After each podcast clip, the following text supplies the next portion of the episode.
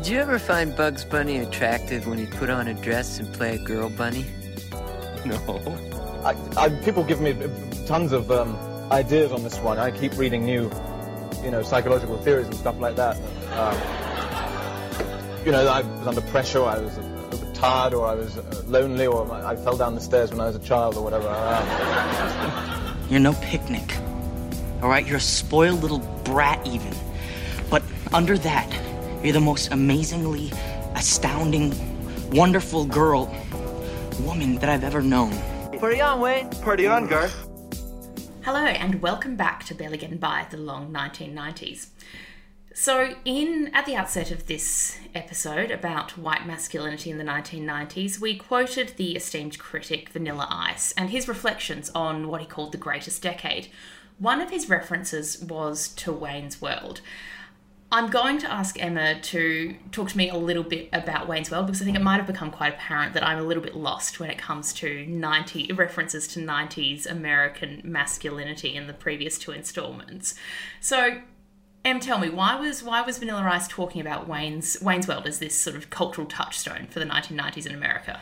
Well, do you know what? I was um, quite surprised that apparently I actually know more about Wayne's World than I thought I did. And, and Vanilla Ice talking about the importance of Wayne's World has, has really brought up a lot for me. So, so Wayne's World is a film that was released in 1992, so right at the start of the decade. Party on, Wayne. Party on, Garth. Wayne's World. Wayne's World. Party time. Excellent. And we're clear. And it is about two um, kind of 90s grunge guys who have a TV show and it kind of follows their their exploits. It stars Mike Myers, who um, many people will of course be familiar with, you know, as Austin Powers and etc. Um, so Wayne's World, I think, is a really interesting cultural reference point for Vanilla Ice to bring up um, because it is it is quite a silly film. Like it, it, the whole point is that it's a comedy, but it's also exploring a particular type of '90s masculinity. And we talked about how you know Vanilla Ice's kind of frame for the '90s was so male, but Wayne's World is interesting because I think it's exploring a kind of a very different kind of masculinity than the types that we've talked about in earlier installments. So through the char- one of the characters, for example, who's called Garth, and he's played by Dana Carvey. He's um, extremely quiet and shy. He's got long blonde hair. He's really awkward and he's kind of awed, um, even terrified and, and overwhelmed by powerful women. Did you ever find Bugs Bunny attractive when he'd put on a dress and play a girl bunny? No.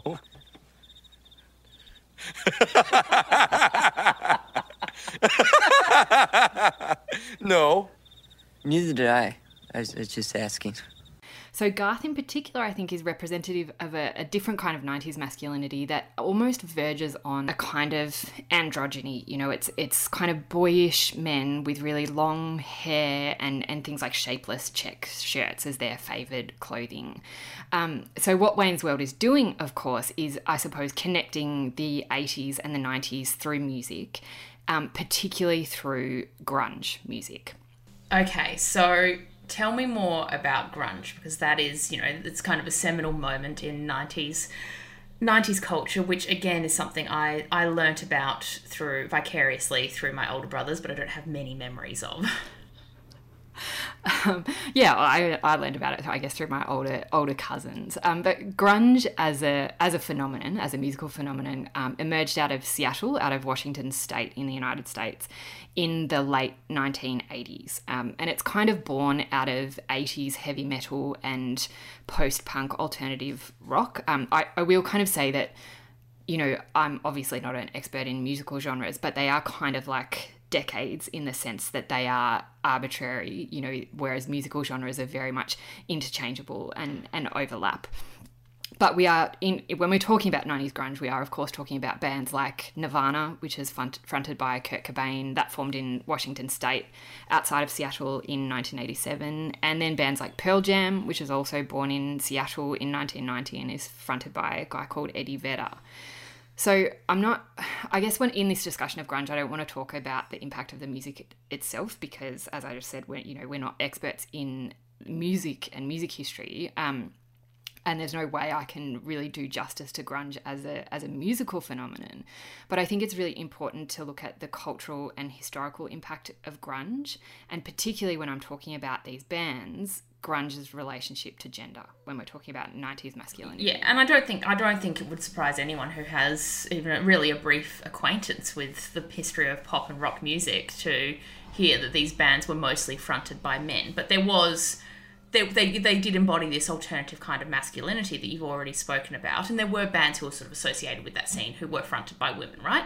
Yeah, yeah, they totally were, and I, I think we'll kind of we will absolutely speak about the role of of women in in grunge as a movement, but the bands like the bands that immediately come to mind, you know, the Pearl Jams, the the Nirvanas, are exactly as you say, Chloe. They're they're fronted by men. They're the members are all men. Um, and they embody this, as you say, kind of particular form of of masculinity. They have this um, long hair that often, you know, covers their faces. They wear oversized check shirts and baggy jeans that are, are worn with the sorry that are worn precisely to obscure body shapes. Um, so they they kind of attempt a sort of androgyny. And then somebody like Kurt Cobain, I guess, goes even further. You know, he's often wearing dresses, he paints his nails and and does things like that. So so grunge in that way, I guess, is a is a really open and explicit rejection of the kind of aggressive hyper masculinity of 1980s metal,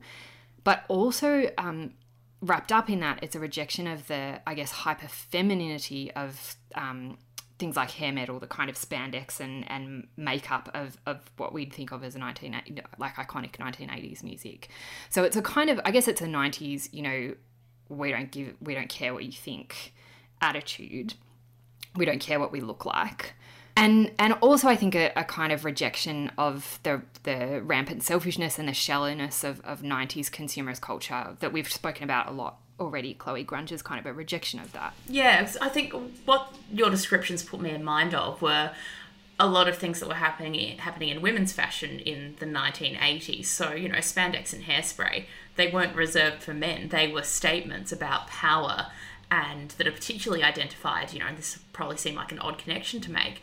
Um, for women, less with the metal scene and more with their, you know, with women's ascendancy up the corporate ladder. So yeah, there's more. I guess there's more to it than embracing femininity. It's it is that that rejection, like you say, of the 1980s and the 1980s fixation on power.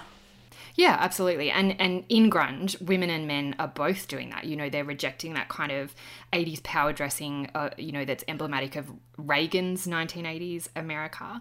But it's also rejecting, I think, the kind of bright-eyed optimism of, of Clinton's politics. You know, it's it's pointing out, I guess, the hypocrisy of American politics and culture at the same time. And that and that's also born out of the fact that this this movement comes out of Seattle as a as a particularly um, I guess post industrial city in a, in 1980s and 19, early 1990s America.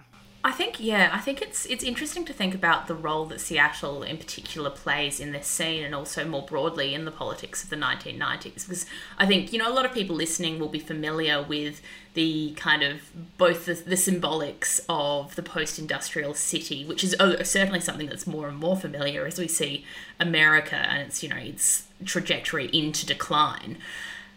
Seattle is an interesting case study in that because it is one of those cities that was enormously prosperous in sort of the mid-century post Second World War period.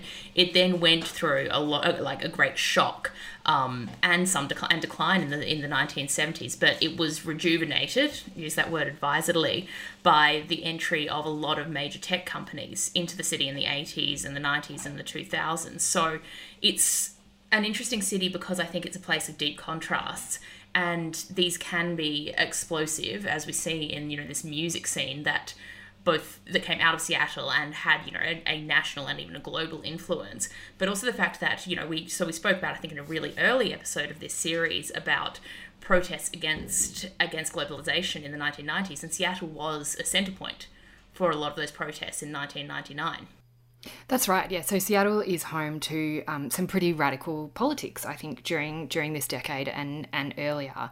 And I think you know, if we go back to our discussion of of masculinity, I think a lot of people involved in the movement, um, and and I guess Gen Xers in particular, who are who are following grunge in Seattle in the 1990s, are arguing that the men coming out of Seattle are, are quite radical, so-called um, new men who, unlike their predecessors, um, are embracing feminism. So one article I I read um, as I was preparing for this even said that the grunge in the grunge movement, um, gender constructs became virtually meaningless, which is a big call. um, yeah, and I think I think you definitely, and a lot of people have done this before us. This is not really an original thought, but you have to position grunge as part of what, and you know, I've said before that I don't really like using the term waves to describe movements in feminism, but it is part of what's called, you know, the third wave, third wave feminism, or more generally, kind of a rejection of the feminism of the of the eighties. And how do you how do you think that manifests in the nineties, like not just with grunge, but kind of more more broadly? Well, I think so. Where feminism for you know decades and even you know really really a, a full century before the nineties had focused very much on formal achievements, so things like voting rights and legal rights. Technically, these were mostly complete by the 90s. So, in the 1990s, we saw this reaction by women to the kind of, the, I guess, the completion of the feminist project in that sense by either uh, either they're showing their disgust at the limits of it. So you know we have this ongoing bubbling issue of sexual harassment, for instance, which you know was going on in the '90s, as we know, and, has, and still hasn't been resolved today. But we also see that some women were became more focused on feminism outside of politics, so feminism that was taking place in places like culture, so within the grunge movement, and what that also meant is that feminism could mean more things than ever. So you know, the idea of intersection, intersectionality was devised around this time, and that was popularized in the early 90s, which is basically saying that different oppressions that, are, that affect women, so oppression of race, oppression of class, oppression on, on um, of sexuality, they could intersect and they could combine in different ways at the same time, and this is you know this is why I really don't like describing it as a third wave. I think it was more of a you know, really diffuse cultural moment there was also a big emphasis on individualism and women seeking individual pleasure and experimenting with their femininity, which I think again ties this to grunge, but that's something that could be incredibly diffuse. So, you know, you could say that women associated with the grunge scene, Riot Grrrls, who I think you're going to speak about, I'd hope you're going to speak about in a minute, and even the Spice Girls could all conceivably be feminists despite their not actually having that much in common at least at the level of their aesthetic. Yeah, and I think you're right. Uh, you're right to bring up the aesthetic because, of course, the aesthetics of grunge and the aesthetics of the Spice Girls are, are, so different, and that's why maybe we shouldn't speak, as you say, about waves of feminism because what we're talking about is so different. And and I think it's really interesting that that article I read, you know, said that the kind of gender roles had disappeared in grunge because of course, that's not true. Um, but that doesn't mean that women aren't playing a part. You know, I spoke about these kind of male-dominated bands, but women women do play a, a, really important and and quite visible role in grunge in the 1990s. You know, of course, um, you can't really speak about someone like Kurt Cobain without also speaking about Courtney Love, who is married to Kurt Cobain, but also fronts her own grunge band in in the band Hole. We also have you know bands like Smashing Pumpkins, which have a woman bass player.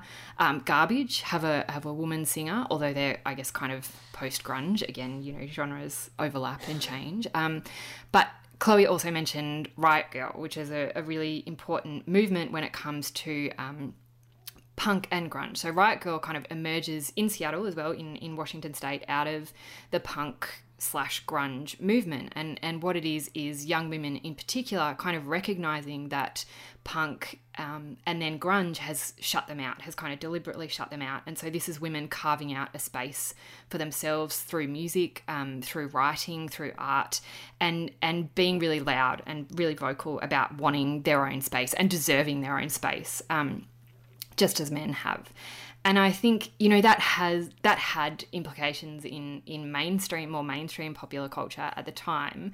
To go back to that you know cultural touchstone that is Wayne's World, um, that story is is partly set around the character of a, an extremely cool, talented, strong woman rocker who, who the character Cassandra, who's played by Tia Carrere, and she's really important in the film. Um, and and kind of embodies the the grunge woman who's talented, who doesn't care what you think. Um, Look, I have very dim memories of Wayne's World, but I'm I don't did did gender roles disappear in that movie?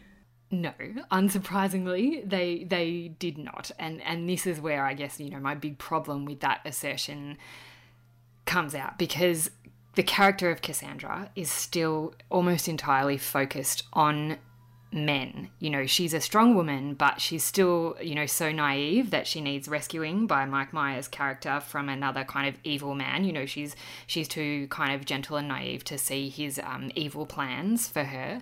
And a lot of the story of the film is men fighting over this character. So so the women who are there kind of as I said, they're still focused on men and they stand out because they're not men. You know, they are, I guess, kind of unique and and hyper visible purely because they're women. Um, and that plays out in the real world of grunge as well. You know, when I mentioned Courtney Love, um, you know, when you speak about her, she is never really, despite the fact that she's married to Kurt Cobain, she's never really considered his equal um, musically or intellectually or, or whatever. You know, in some popular biographies that you read, that I have read, you know, she is kind of, she's the bad guy. You know, everything bad that happened to Kurt is Courtney's fault, which which I think you know for me at least it kind of goes back to what I said, what I've been saying, I guess throughout this episode is you know that the bands that we're talking about, the ones that are regarded as the most important, the most significant, you know, the ones that have had the biggest and most lasting cultural and musical impact are men who work with men and men who tell stories that revolve around men.